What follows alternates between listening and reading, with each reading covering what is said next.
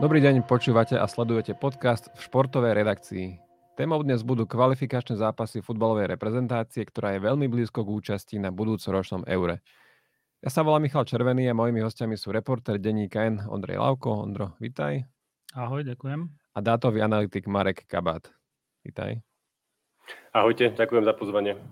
Ten spolupracuje na novej rubrike Ako čítať futbal s našim reportérom Štefanom Buganom. Tak uh, ahojte ešte raz. Uh, Ondro, prvá otázka smeruje na teba. Uh, Slováci najprv prehrali v Luxembursku 2-3 a potom vyhrali, teda, pardon, Slováci najprv prehrali 2-3 v Portugalsku a potom vyhrali 1-0 v Luxembursku. Skús iba v krátkosti povedať, že aká teda postupová matematika, že čo teraz potrebujeme k tomu, aby sme budúci rok hrali, hrali na eure. Tak najprv poviem, že sme na druhom mieste a máme 5 bodov náskok pred Luxemburskom zostávajú dokonca dva zápasy. Čiže matematika je jasná. Nám stačí jeden jediný bod zo zostávajúcich dvoch zápasov, aby sme mali definitívu postupu. Ale ani to nemusí platiť. Hráme dva zápasy v novembri, približne o mesiac. Máme doma Island a vonku Bosnu. A aj v prípade, že by sme obidva zápasy prehrali, sa môže stať, že postúpime lebo v hre o postup, Portugalsko je prvé, jasne vyhralo skupinu, postúpilo na šampionát a v hre o to druhé postupové miesto okrem Slovenska je ešte teda toto Luxembursko, ktoré je druhé a tretí Island.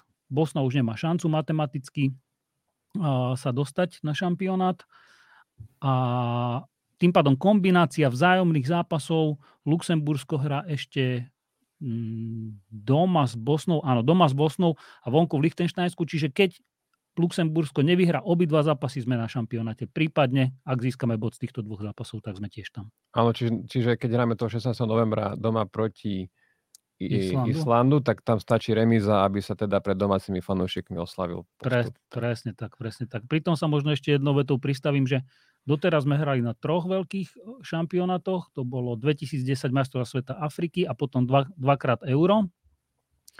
A za každým Slováci postupili tak, že ten defin, tú definitívu uhrali vonku.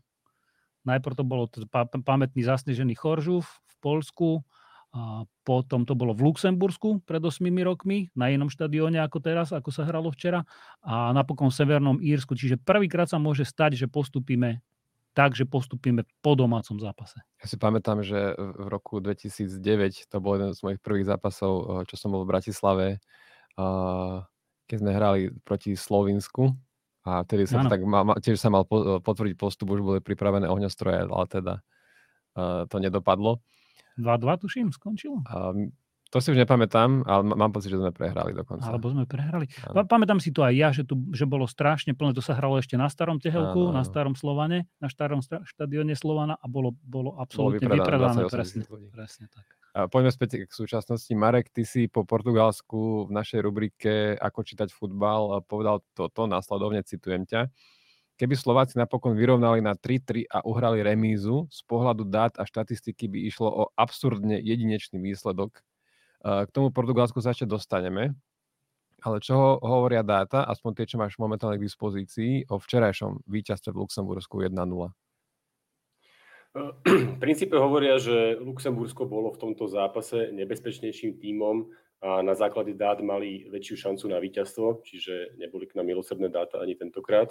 A podľa pravdepodobnostného modelu mali Luxemburci 49% šancu na víťazstvo, 37% na remízu a teraz Slovensko malo na víťazstvo šancu iba 14%.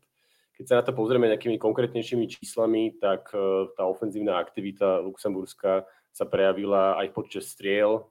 16-8 mm, vyhralo Luxembursko na strely. A v rámci XG, čiže expected goals, čo, čo zjednodušene znamená očakávané góly a je to pravdepodobnosť toho, že akou by mala štatisticky strela skončiť gólom, a tak tam Luxembursko tiež dominovalo 0,94 0,38. Tu treba povedať, že, že v rámci jedného zápasu to XG vie byť trošku skresľujúcou metrikou a treba to používať najmä v kontexte viac zápasov a väčšieho množstva dát, ale dáva to určitý obraz o, o tých nebezpečných e, šanciach, či už Luxemburska alebo na strane Slovenska. Možno pre tých, čo ten e, výraz XG počuli prvýkrát alebo už niekde videli a nevedeli si hneď eh, spojiť, že čo to znamená, tak môžeš v krátkosti vysvetliť, že eh, keď eh, má nejaký tým XG a, ale zápas sa skončí 0-0, že, že ako je to možné? No, každá strela, ktorá je v zápase, či už zblokovaná na bránu alebo mimo brány, má priradenú nejakú určitú hodnotu XG. A tá hodnota vyjadruje, že na základe historických dát, tak s akou štatistickou pravdepodobnosťou by tá strela z daného miesta, z daných okolností mala skončiť gólom. To znamená, že keď nejaká strela má XG 0,2, čo je už pomerne vysoké XG, lebo priemerne býva niekde na úrovni 0,1 zhruba, Uh, tak to vlastne znamená, že tých 0,2, že s 20-percentnou pravdepodobnosťou by tá strela mala skončiť gólom. No a takto sa vlastne zrátajú uh, všetky strely z daného zápasu a tak dostaneme uh, približný obraz o tom, že koľko gólov by dané mužstvo malo dať na základe nejakej štatistickej pravdepodobnosti. Čiže na základe XG, teda expected goals, vieme povedať, že v posledných dvoch zápasoch mali Slováci veľké šťastie? Uh, určite áno a treba aj povedať, že, že preto som aj spomínal, že najlepšie celkovo dáta a štatistiku používať na základe nejakých väčších časových úsekov, pretože vo futbale je, je naozaj veľmi, veľmi, veľká, veľmi veľký faktor náhody vzhľadom na to, že ten rozhodujúci moment, čo je gól, sa vyskytuje veľmi ojedinelo v zápasoch a tým pádom aj v porovnaní s inými športami je tu ten faktor náhody pomerne vyšší. OK. Uh, išiel by som k tomu zápasu proti Luxembursku. Uh, Ondro, ja, ja som sledoval uh, predzápasové štúdio, kde bol host Peter Ďuriš a on dvakrát zopakoval, že tento zápas je o nás. Uh, že, že, že záleží ten výsledok od toho, že ako budeme hrať my ako čisto sami, preklade čisto sami pokazíme. Ak to sami nepokazíme, že ako keby, že je jasné, že vyhráme. No ale keď sme sa pozreli na tabulku, tak Luxemburčania predtým mali iba o dva body menej a keby predtým na Islande dali do prázdnej brány gól, tak eh, majú rovnako bodov, tak bolo to naozaj tak, že to bolo len o nás, alebo skrátka momentálne sme vyrovnané? Obi dvoje čiastočne je pravda. Na základe nejakej hernej praxe, dlhodobých výsledkov alebo hráčov, ktorí pôsobia v Milan Škriňar v PSG, Maťo Dubravka v Newcastle, Stano v Neapole, Máme viacerých hráčov v lepších kluboch s vyššou, povedzme, s väčšími skúsenostiami z medzinárodnej scény. Na základe týchto faktorov by sme mali byť naozaj favoriti. Luxemburčania však sa neuveriteľne zlepšili. Oni boli ešte pred pár rokmi úplne dole v tom rebríčku, v rebríčku FIFA, ktorý dlhodobo zbiera tiež dáta, ale iné dáta, v tomto prípade výsledky a na základe toho sa zostavuje každý mesiac rebríček. Oni boli dole, dole úplne v poslednej desiatke alebo v poslednej 20 svetovej všetkých tých registrovaných tímov. Teraz sú oveľa, oveľa vyššie aj na základe výsledkov, ale aj na základe toho herného prejavu. To naozaj museli vidieť aj fanúšikovia, ktorí to pozerali. Aj prvý náš zápas v Trnave, ktorý sme hrali v, kvali- v tejto kvalifikácii proti, proti Luxembursku, že, že tí Luxemburčania naozaj vedia hrať futbal. To už vôbec nie je tak, ako sa používa to kliše, že všetci vedia behať a všetci vedia brániť. Ale oni do toho všetkého vniesli aj organizáciu, dobrý prechod do útoku, rýchlosť, a teraz nemyslím rýchlosť šprintu, ale rýchlosť pomedze napadania, preskupovania formácií, spracovania lopty, odovzdania lopty, prihrávky, kombinácií. Oni sú naozaj už nie, nie sú takí zase tým futbalovým žargonom, poviem trpazlík, futbalový trpazlík. Vedia hrať. Čiže s Péťom Ďurišom čiastočne by som súhlasil, ale nie úplne. Boli sme favoriti, ale určite nie je jednoznačný a určite nie, nebolo to len o nás. Bolo to aj o tom, ako Luxemburčania budú hrať a, a potom sa teda ukázalo, že my sme nehrali dobre, Luxemburčania hrali dobre a, a v tomto prípade dá sa povedať, že je to o nás, lebo my sme nehrali dobre, Slováci nehrali dobre ale do veľkej miery to bolo zapričinené aj tým, že domáci naozaj podali dobrý výkon, hlavne v prvom polčase. Áno, ten prvý polčas bol naozaj uh, až dominantný z, z luxemburskej strany. Tak, no. A bolo to teda, o čom to bolo? Bolo to, lebo oni v druhom, polča, druhom polčase sa to zmenilo. A zmenilo sa to v druhom polčase preto, že oni už tak nevládali presovať alebo aj my sme oveľa zlepšili hru a spresnili a teda ten ich pressing nebol taký uh, efektívny. Marek, že čo je podľa teba za tým, že tie počasy boli také rozdielne a prečo bol ten prvý počas naozaj zlý zo slovenskej strany? Ja si myslím, že celkovo treba povedať, že, že treba oceniť ako keby Luxembursko z hľadiska nejakej taktickej pripravenosti a aj z hľadiska dát v celej tej kvalifikácii ukazujú kvalitu a intenzitu v rámci pressingu takže to bolo vidieť aj v tomto zápase a spôsobovalo to veľké problémy v rozohrávke slovenského týmu. A takisto ukazujú aj, aj vysokú hodnotu v metrike uh, tempa voči superovému, superovej bráne, čo samozrejme mávajú vyššie týmy, ktoré hrajú viac na protiútoky, ale ukazuje to určitú schopnosť uh, vytvárať nebezpečné protiútoky a rýchle protiútoky, čo sme tiež videli v tomto zápase, že bol problém. No a čo sa týka porovnania tých polčasov, tak ja by som povedal, že ten prvý hlavne pripomínal veľmi zápas e, na Islande, kde, kde, bolo, kde bolo veľa chýb v rámci toho build-upu, v rámci prechodu uh, z vlastnej tretiny. Uh, treba povedať, že na Islande to tých prvých 15 minút bolo ešte extrémnejších, lebo tam vlastne Island si vytvoril až 3 šance s XG vyšším ako 0,3, čo je, čo je extrémne veľa. A, a v tomto zápase proti Luxembursku žiadna šanca neprekročila hodnotu 0,1, čiže ako keby dá sa povedať, že nemali veľké šance, ale, ale mali rozhodne ich veľa a mali hlavne keby zápasovú dominanciu najmä v tom prvom polčase. No a čo sa týka toho rozdielu, tak ja by som povedal, že, že z hľadiska dát najväčší rozdiel bol v rámci napádania zo, zo slovenskej strany.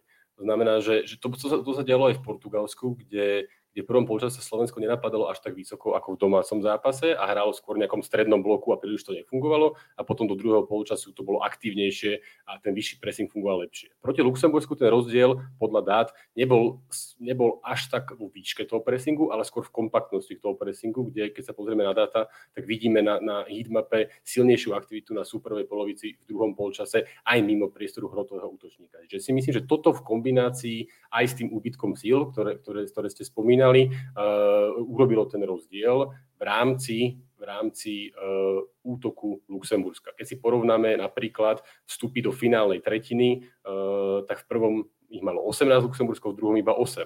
Takisto počet prihrávok v ofenzívnej tretine, v prvom počase 36, v druhom 21, čiže tu, tu tie rozdiely vidíme. Ale čo sa týka z pohľadu dát, keby rozdiel v slovenskej ofenzíve, tak tá aktivita nebola príliš rozdielna v prvom a druhom polčase. V oboch prípadoch ten počet príhrávok v ofenzívnej tretine alebo aj vstupov do finálnej tretiny bol podobný. V oboch polčasoch boli iba 4 prieniky do 16 supera. A tu by som poznamenal ešte jednu zaujímavú vec, že zo všetkých hráčov, čo nastúpili v hornej trojici toho systému 4-3-3, mal iba Suslov jedno vedenie lopty do 16, čiže žiadny iný hráč z tých piatich, čo nastúpili v tej hornej trojici, sa nepodielal ako keby na vstupe do, do, do 16 supera. Tak sme to dátovo uh, rozobrali. Ondro, ty vlastne sa pohybuješ okolo slovenskej reprezentácie možno posledných 10 rokov, možno aj viac. Uh, ale ako, aké bolo podľa teba nastavenie hráčov, nie taktické a podobne, ale také, že, že v tej hlave pred, pred takýmto zápasom. Že každý ti samozrejme povie, že ideme, ideme na víťazstvo, ale zároveň vieš, že, že tá remíza ti tiež akože neuškodí. Až tak. Že je to stále lepšie ako prehrať. Áno, tu treba povedať presne toto, že nás aj remíza držala v lepšej pozícii ako Luxembursko. Vo väčšom, pod väčším tlakom boli Luxemburčania určite, ktorí museli vyhrať. Aj z toho pohľadu, že my máme teraz lepší vzájom, lepšie, lepšie vzájomné zápasy s nimi. Prvý zápas v Trnave sme remizovali, teraz sme vyhrali, čiže keď sa stane, že budeme mať rovnaký počet bodov, my a Luxembursko, tak automaticky ideme ďalej my, alebo skončíme vyššie v tabulke my, lebo máme lepšie vzájomné zápasy. Z tohto pohľadu boli Luxemburčania pod, na, pod väčším tlakom. A pokiaľ ide o to nastavenie slovenských hráčov, nemal som pocit, že by, že by išli hrať na remízu ono sa to v podstate opakuje, hovoril to aj Marek, presne to bolo na Islande, to bolo v Portugalsku, to bolo v, za posledný rok pomaly, ja neviem, v troch štvrtinách zápasov sme mali zlý prvý polčas. Potom, ako keby naozaj zabralo to, čo si chalani povedia, alebo čo im tréner povie v, v kabíne. Ja si to neviem úplne dobre vysvetliť, lebo aj, na, aj pred, za, pred úvodným výkopom, pred prvým polčasom sa rovnako chystáš na toho supera, podľa mňa, že máš nejakú taktiku, že budeme hrať takto, budeme napadať týmto systémom pôjdeme, keď budem, budeme sa snažiť, aby, aby rozohrával až bránkár, to znamená hrotový útočník prvý napadá, podporujú ho ďalší traja, prípadne dvojica defenzívnych záložníkov dostupuje k napadaniu, ale toto sa v prvom polčase nedialo. Ani v Portugalsku, ani v Luxembursku. V Portugalsku začal na hrote Roboboženík a ten v tom pressingu, tam v podstate žiadny pressing nebol z našej strany. Teraz v Luxembursku hral v základe Robo Polievka a keď tam behal, akože presoval, tak ho nepodporili spoluhráči. To je potom zbytočné, lebo viete si spraviť trojuholník a ľahko vyťukať, keď tam je sám. Ne? Presne tak, presne tak. Traja, už, už len dvaja na jedného, keď sú, tak majú veľkú prevahu, lebo ten hráč jednoducho nevie, nevie kam, kam sa postaviť, aby vykryl priestor prihrávky. Hráčovi s loptou sa potom automaticky ponúkajú ďalšie možnosti. No a keď tam bol sám proti trom, štyrom, piatim, akože spolu aj s brankárom, že bereme brankára 4 obrancovia, tak naozaj nemal šancu. A to boli obrovské, obrovské medzery medzi jednotlivými líniami. Nie len pri pressingu, ale v prechodovej fáze. Aj, aj vo výstave, vo výstavbe útokov, keď sme mali loptu, tak sme boli, tak tí hráči stali ďaleko od seba. Veľmi vpredu, veľmi vzadu, veľmi široko a nebola možnosť kombinácie, preto aj toľko strát lopt vyplynulo z našej hry. Ten piatkový zápas v Portugalsku ukázal, teda na základe expected goals, jednak, že sme mali šťastie a že sme vlastne podľa tých expected goals mali, mali dostať viac gólov ako Portugal, ako Luxemburčania, ktorí tam prehrali 0-9. To sme si už rozoberali, že ako niečo takéto možné. Ale Marek, aké taktické slab, slabiny nášho mužstva sa ukázali v tom zápase? Že kde podľa teba Roberto Martinez cielil, že, že toto sú achilové pety Slovenska? Mm, ja by som možno celkovo nehovoril až tak o taktických slabinách, ako možno skôr o personálnych slabinách. Tá, tá, tá európska až svetová úroveň bohužiaľ nie je zastúpená v slovenskom týme v príliš veľkej šírke. A napríklad v tomto zápase si myslím, že Martinezovi sa podarilo cieľeným napadaním vyradiť z rozohrávky Škriniera aj Lobotku a tak nechávali výstavbu útoku z vlastnej tretiny primárne na, na Vavrovi a často aj na Brankárovi Dubravkovi.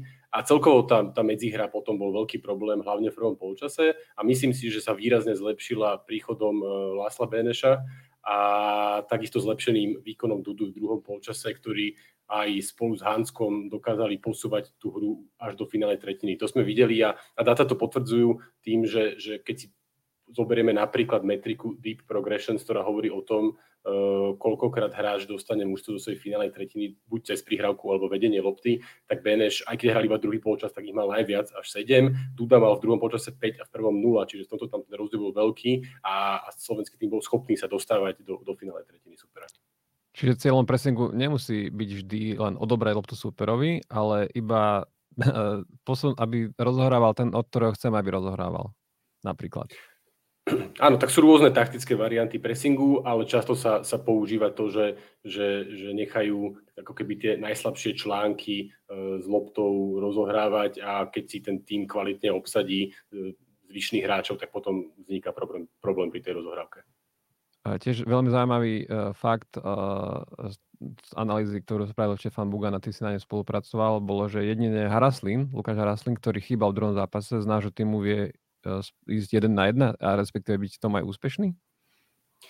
No to je možno, to by som možno definoval ako keby najväčšiu slabinu aktuálneho slovenského týmu a to je už ako keby práca v tej finálnej tretine ihriska, pretože to, čo ty si spomínal, tak vlastne Lukáš Haraslin je jediný hráč, ktorý dokáže pravidelne dostávať slovenskú reprezentáciu do 16 aj prostredníctvom vedenia lopty. Či už je to jedna na jedna, alebo, alebo len vedenie lopty. A má ich až 11 takýchto situácií v kvalifikácii, aj napriek tomu, že odohral v podstate iba polovicu minút voči niektorým iným hráčom a druhý najviac má súslov iba 6. Takže tam ten pomer je, je naozaj viditeľný, že, že v tomto smere Lukáša Haraslina nevieme zastúpiť. OK, ale poďme na trochu pozitívnejšiu notu. Čo sú naše silné stránky?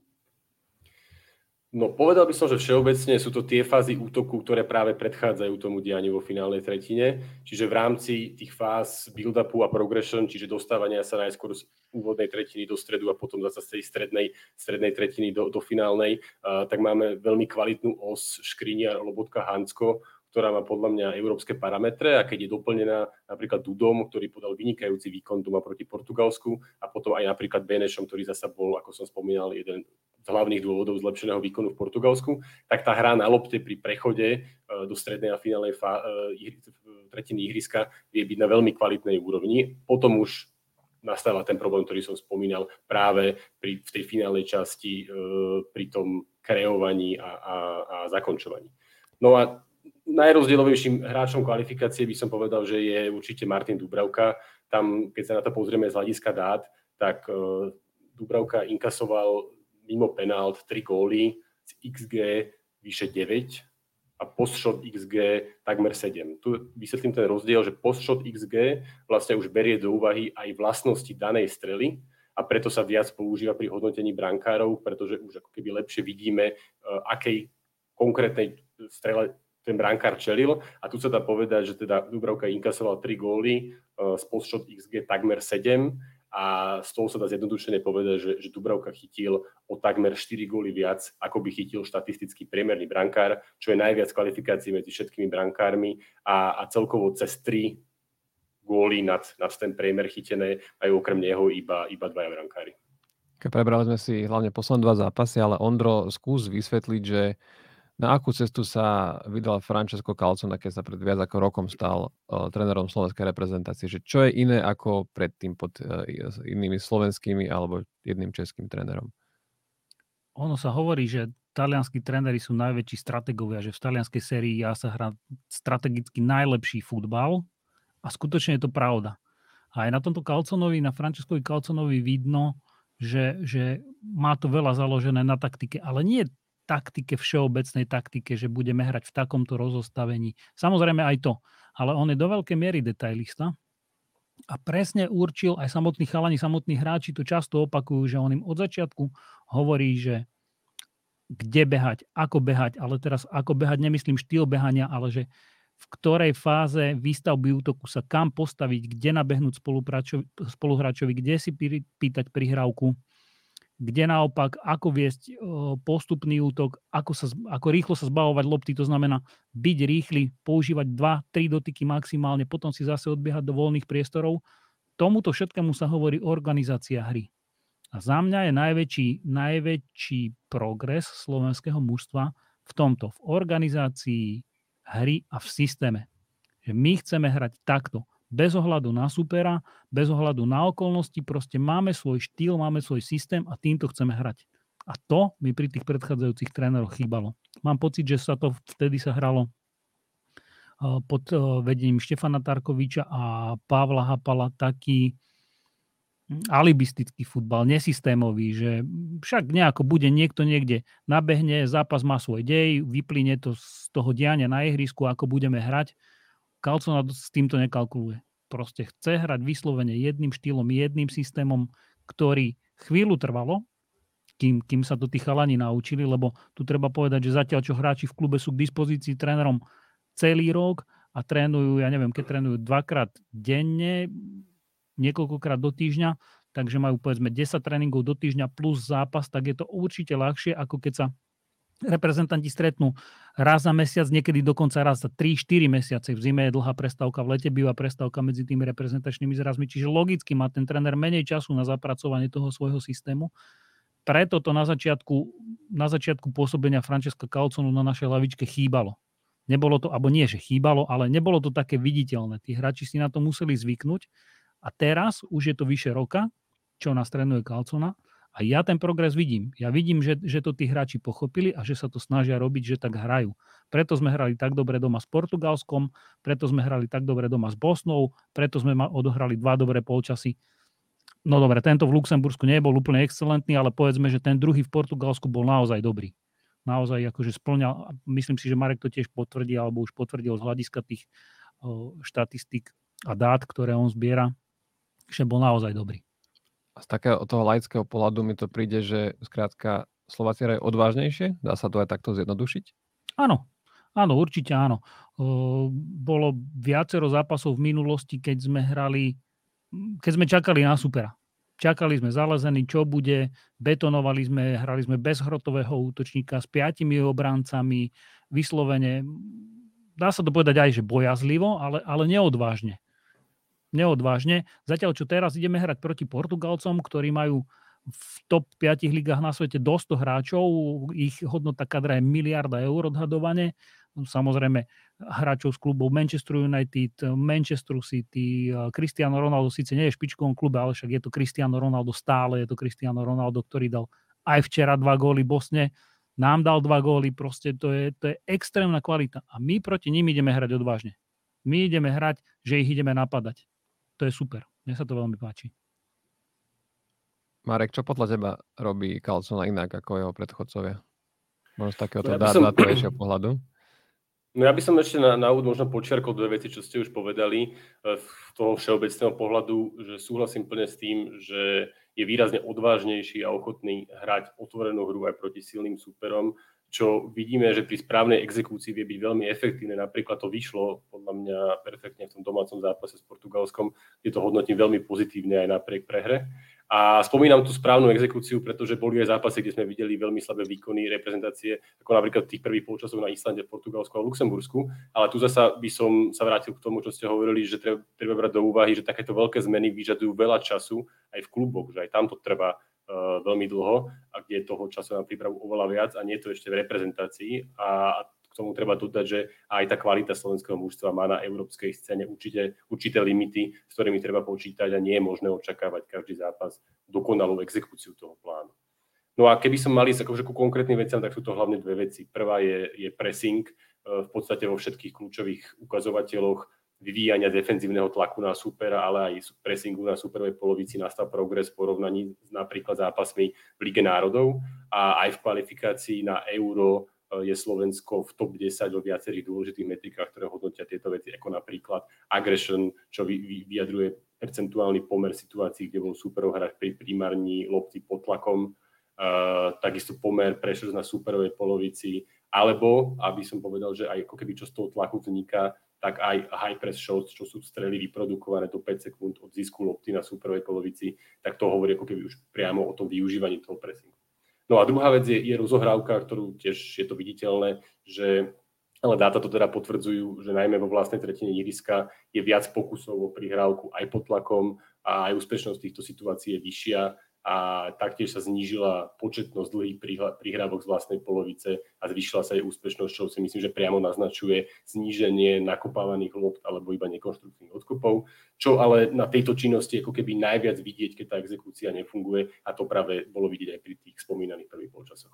Ja som si včera všimol, že, že neviem, či to bolo iba raz alebo viackrát, ale že Martin Dubravka mali skopať odkop od bránky, ale prišiel tam Milan Škriňar a on tú peťku odkopol na, na Davida Hanska, na ľavého obráncu, skrátka, že aby tam nebol dlhý odkop a keďže Dubravka asi nemá na to, alebo pre istot, na, nemá na to, aby vždy dobre to rozohral po zemi z peťky, tak radšej tam prišiel Škriňar. Čiže aj toto je ten spôsob, ako aj takto neštandardne, že príde stoper e, to, to odkop, rozohrať tú peťku? Uh, toto môže mať rôzne zámery. Napríklad v niektorých kluboch sa to využíva aj na to, aby vlastne ten jeden zo stoperov prihrával loptu na brankára a ten následne si mohol vyberať stranu, do ktorej ide. A lebo keď to nahrá na jedného stopera, tak ten tým automaticky to môže zatvárať do tej jednej strany, čiže nebýva to iba dôvodom ako keby kvality e, hry nohou brankára, ale má to často aj iné ako keby taktické, taktické parametre. A ja, ja si nemyslím, že, že, že Martin Dubravka má, má nejakú vyslovene zlú rozohrávku, takže že tu to malo asi skôr nejaké taktické dôvody. OK.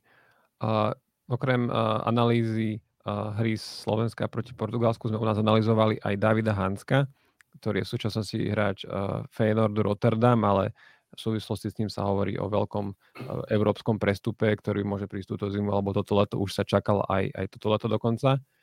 Tak uh, on je vlastne v klube stoper, uh, v reprezentácii ľavý obranca a človek, človek by nepovedal, že, akože, že, že, že teda nie je to teda čisto krvný stoper, ani tak nehrá na tom ľavom obrancovi. Tak čo on teraz znamená pre našu reprezentáciu? Môžeš začať, Ondro. No. Alebo povedz, Ondro. No, dobre, tak uh, poviem ja najprv k tomu, že už aj samotný Feyenoord je z pohľadu toho, v akých iných kluboch hrávajú slovenskí reprezentanti. Veľký klub, je to holandský majster, vyhral ten titul v podstate s prehľadom a David Hansko hrá tam presne tak, ako hrá v reprezentácii, hoci hrá na inom poste. On dáva góly za ten Feyenoord, on chodí na štandardky, strieľa z diálky, hra tam naozaj dobre, vypracoval sa za jedného, na jedného z najlepších nielen vo Feyenoorde, ale v celej holandskej lige, čo teda je ozaj pozoruhodné. No a je reálna opora. Ja si pamätám jednu takú hlášku bývalého kolegu, ktorý povedal, že okrem hrotového útočníka je najdôležitejší post ľavý obranca. Lebo je málo ľavákov, ktorí sú rýchli, silní, vedia dobre brániť, ale aj útočiť, tí wingbacki. A David Hansko má skvelú postavu na, na ľavého obrancu. Je dostatočne vysoký, silný, nebojí sa, je odvážny, dobre hra s loptou a ukazuje sa, aké dôležité pre náš tým je mať tieto kraje silné. My sme často dlhodobo hrávali takže s krajou. Mali sme dobré krídla, ale chýbala možno podpora krajných, krajných obrancov. Peter Pekarík to dlho, dlho vedel, dlhé roky podporoval útočnú fázu. Teraz, už keď má tu má aj pomerne už vyšší vek, aj zápasová vyťaženosť v klube nie je taká, ako by mala byť, už v podstate to tak nestíha robiť, ale dokonale ho na druhej strane zastupuje David Hansko a patrí No pre mňa, keď mám povedať top 3 hráčov slovenskej reprezentácie, dobre, poviem štyroch, aby som nevynechal Maťa Dubravku, ktorý chytá naozaj skvelo teraz, ale zozadu, keď ideme, tak Maťo Dubravka, Milan Škriňar, David Hansko, no a samozrejme Stano Lobotka. To sú všetko extra triedy, naozaj svetoví hráči, naozaj európsky, fantastický a ja očakávam, že ten Hanci spraví prestup, tak ako si povedal, keď nie teraz v zime, tak potom v lete a bude to podľa mňa do Premier League a do nejakého dobrého klubu Premier League. Marek, teda ty sa vyjadri k Hanskovi tiež? No, tak ako bolo povedané, je to moderný ľavonohý stoper, ktorý vie aj ľavého obrancu. Data ukazujú veľmi kvalitnú defenzívnu činnosť, aj s veľmi nízkym počtom faulov a ten prínos pri rozohrávke z vlastnej tretiny je obrovský a, aj ten prechod do finálnej tretiny to je niečo, čo je veľmi dôležitý aj v klube a v reprezentácii by som povedal, že extrémne dôležitý. Keď sa pozrieme na, na, na celkovo deep progression, čiže to, ako hráči dostávajú slovenský tým do finálnej tretiny, tak tam je veľký nepomer. Hansko má až 66, druhý Lobotka 43, tretí Pekarik 33. Čiže tu vidíme, že, že slovenská reprezentácia je veľmi závislá v tomto od Davida Hanska. Tu by som ešte doplnil, že vzhľadom na to, že BNŽ má odohraných keby menej minút, tak keď to, keď to prerátame na priemer na 90 minút, tak tam BNŽ ako keby sa dostáva na hanskú úroveň. Čiže to môže byť niečo do, budúcna riešenie, ktoré spraví ako keby menej jednorozmerný tento prechod. A, a druho, druhou vecou je, uh, kde sa pozrieme ešte na kľúčové prihrávky, čo sú vlastne prihrávky na, na strelu, tak tam tiež dominuje z otvorenej hry uh, Hansko s 13 a druhý Kúcka Beneš majú po 9.